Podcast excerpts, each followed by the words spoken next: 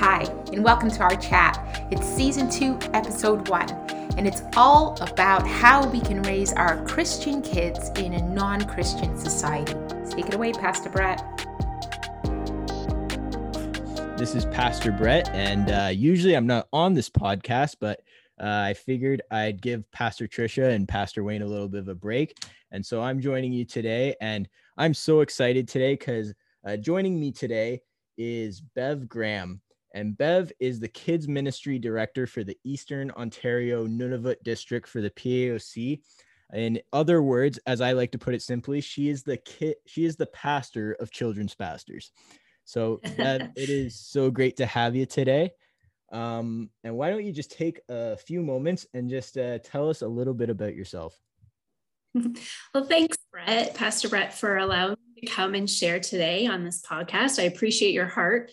And although it's been quite the adventure coming to a new position during COVID, uh, you're stuck with uh, you stuck to it with the determination and grace. And I'm excited to see hear what God's doing in Aurora as you walk through some of the doors that God's opening for you. So thank you for letting me come.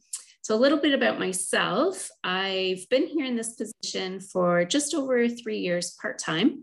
So, I still supply at a daycare center in my hometown, which I love because it's kind of the best of both worlds. I get to hang out with people who love kids, and then I get to be with kids. And previously, I was the children's pastor at Norwood Pentecostal for 14 years, actually, and supplied on the side to support my habit um, being an educational assistant. So it was a neat combination being able to do those two jobs as well together. I'm also actively involved in missions with Haiti whenever I can. Obviously, COVID has put a little bit of a halt on that, but we're still able to, to be um, in Haiti and active. And I'm the proud mother of three lovely girls and a wife to the awesome Pete Graham. So that's a little bit about me. that's awesome. So kind of like the point of this podcast is there's a lot of things going on in our world right now. And with that comes a lot of questions about uh, how we're doing children's ministry today, what children's ministry is today. Uh, and so, with that, um, with you having a more, uh, I guess, broad perspective of how children's ministry is going on across Ontario, maybe even Canada, uh, we I just want to know what what can you tell people? What is your heart and vision for children's ministry today? So, my heart here at the office is to continue to develop and equip pastors and leaders to lead during a very interesting time for sure, um, and help them as they establish new ministries to children in the community because I think COVID has actually opened doors. Uh, which is interesting, and also to continue to develop healthy ministries that build a solid biblical foundation for children. If they've ever needed Jesus, now is the time. It's been a really up and down time. They've had uh, people in and out of their lives, different lockdowns, things like that. And so it's a really important time right now for children to hope with Jesus.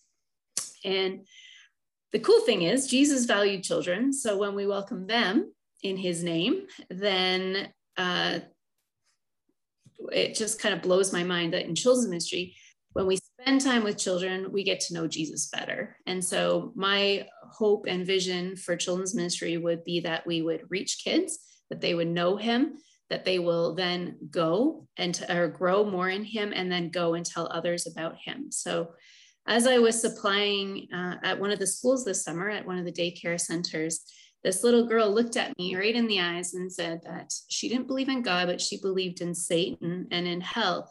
And I guess it really shook me to realize that a little person in a small community like I live in had never really known who Jesus was. And so it has put a little fire in my passion. I'm always passionate about children's ministry, but it has added a little extra burden obviously from the Lord to really establish children's ministry in every town and community and city so that more children will actually know about the the love of Jesus for sure. That's awesome. Mm-hmm. because you shared that with that that with me before and mm-hmm. every time I hear that I just think of like Matthew 28 where it says go and make disciples of mm-hmm. all nations or like Matthew 19 where Jesus says let all the children come to me and Absolutely. I think that vision right there is to the core of those two passages that every kid ha- needs to have an opportunity to hear and to know about Jesus. And so, sure. obviously, over the last one and a half, two years, um, that's changed a lot in the sense of how we can do that and how churches can be missional in going about that. So, from your perspective, how has, uh, I guess, COVID 19 or COVID 21, now that we're in 2021, how has it challenged and reshaped us as a church in kids ministry? Yeah, well, when I talk to children's pastors, I find it interesting. You can generally see how things are going when you ask them what you can pray for. and one of the main things that I'm finding is that they really need wisdom. And because there's so many protocols and we want to keep kids safe as well as our volunteers safe, we need a lot of wisdom. And also, uh, as ministry might look a little different, we want to continue ministry even when things um, look differently, obviously. And so, wisdom is one of the main things. Um, and how to be creative as well, because it might look a little different how we are going to reach those little people in our in our churches as well as the ones outside of our churches. And the other prayer request is for volunteers. And it's a difficult time. A lot of our volunteers work all week with masks and things on. Um, they have, some of them are more vulnerable because of their health conditions. So it's actually quite difficult to find the people. And it's not a new problem. Even in God's word, he says, you know, the laborers are few. But I think it's reshaped in that we've had to simplify but we also need to be creative in um, how we're going to minister the gospel and be willing to step out of our comfort zones and still do what God's called us to do, even in a, in a difficult time. And the things I thought was really interesting for volunteer wise is that uh, even Harvard, uh, their Center of the Development developing child, sorry, released a study saying every child who winds up doing well has had at least one stable and committed relationship with a supportive adult. And if we've ever needed someone to pour into a child's life, it's now. And this was from 2015. Just imagine these children that have been um, isolated for some time.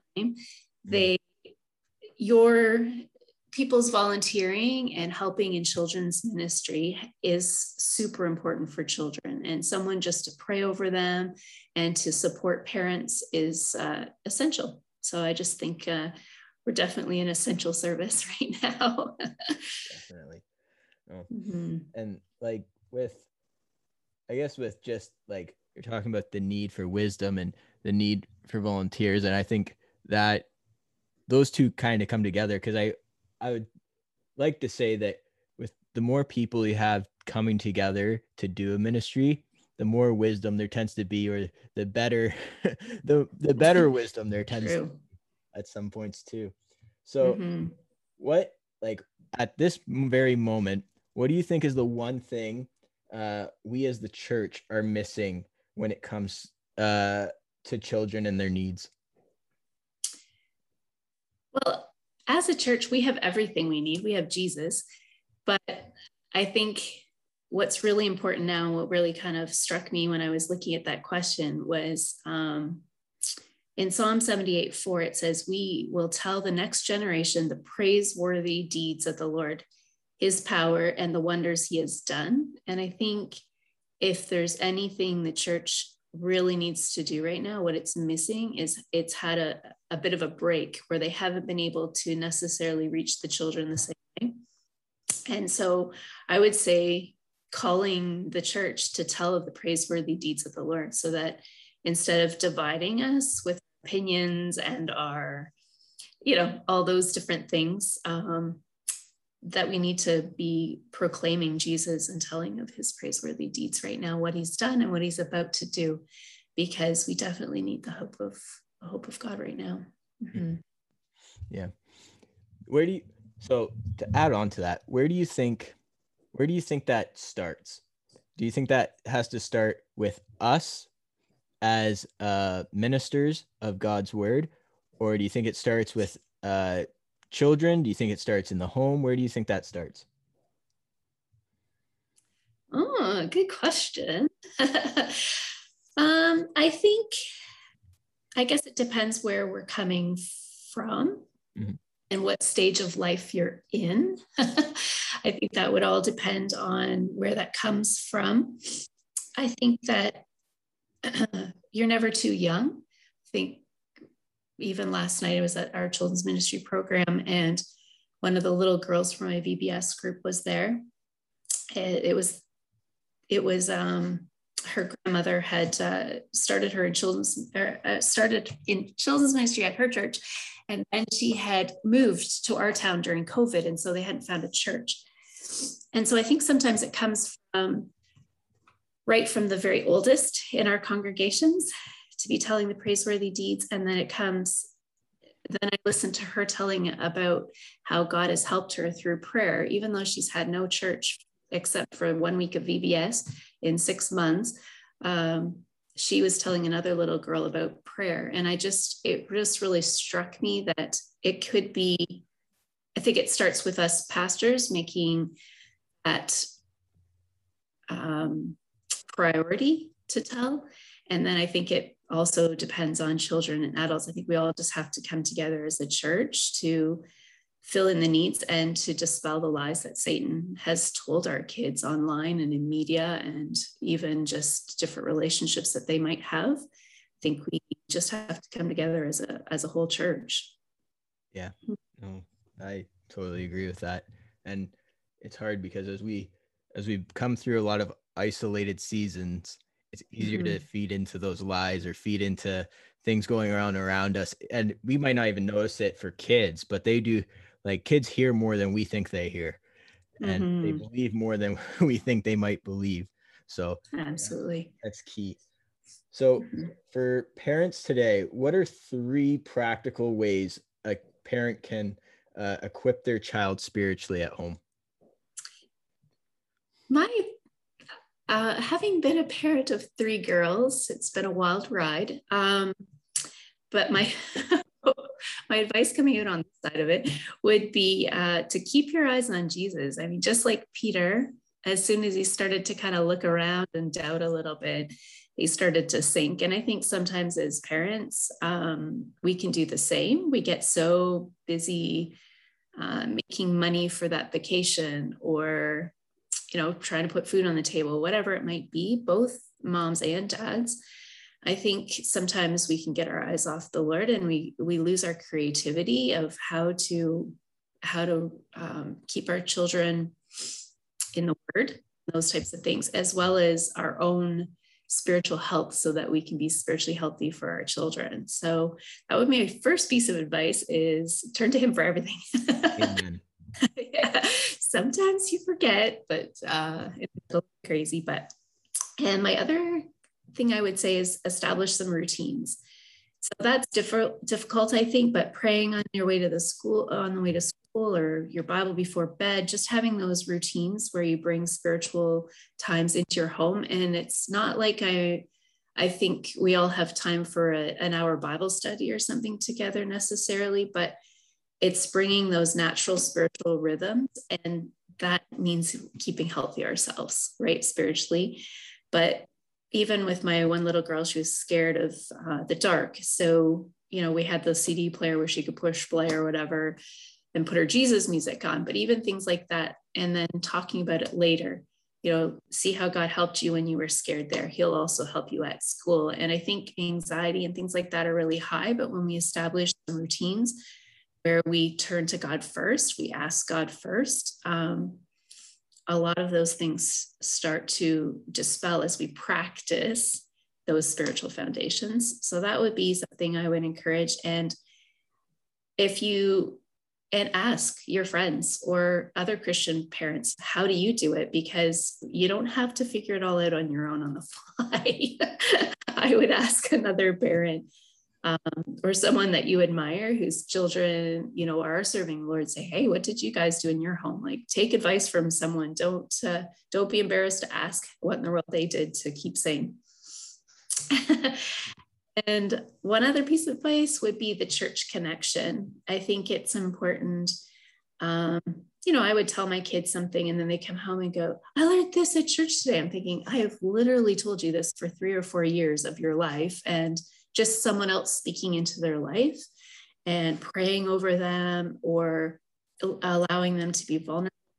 I think this is huge. So having another mentor in their life that loves Jesus and so that's where, you know, children's pastors, um, even just another person in the congregation and serving together, uh, it's, it's huge. And we're busy as a pastors in our home trying to, uh, you know, do ministry and serve, but I would go and pick my kids' friends up from goodness knows where, even though, you know, absolute crazy on a Sunday morning.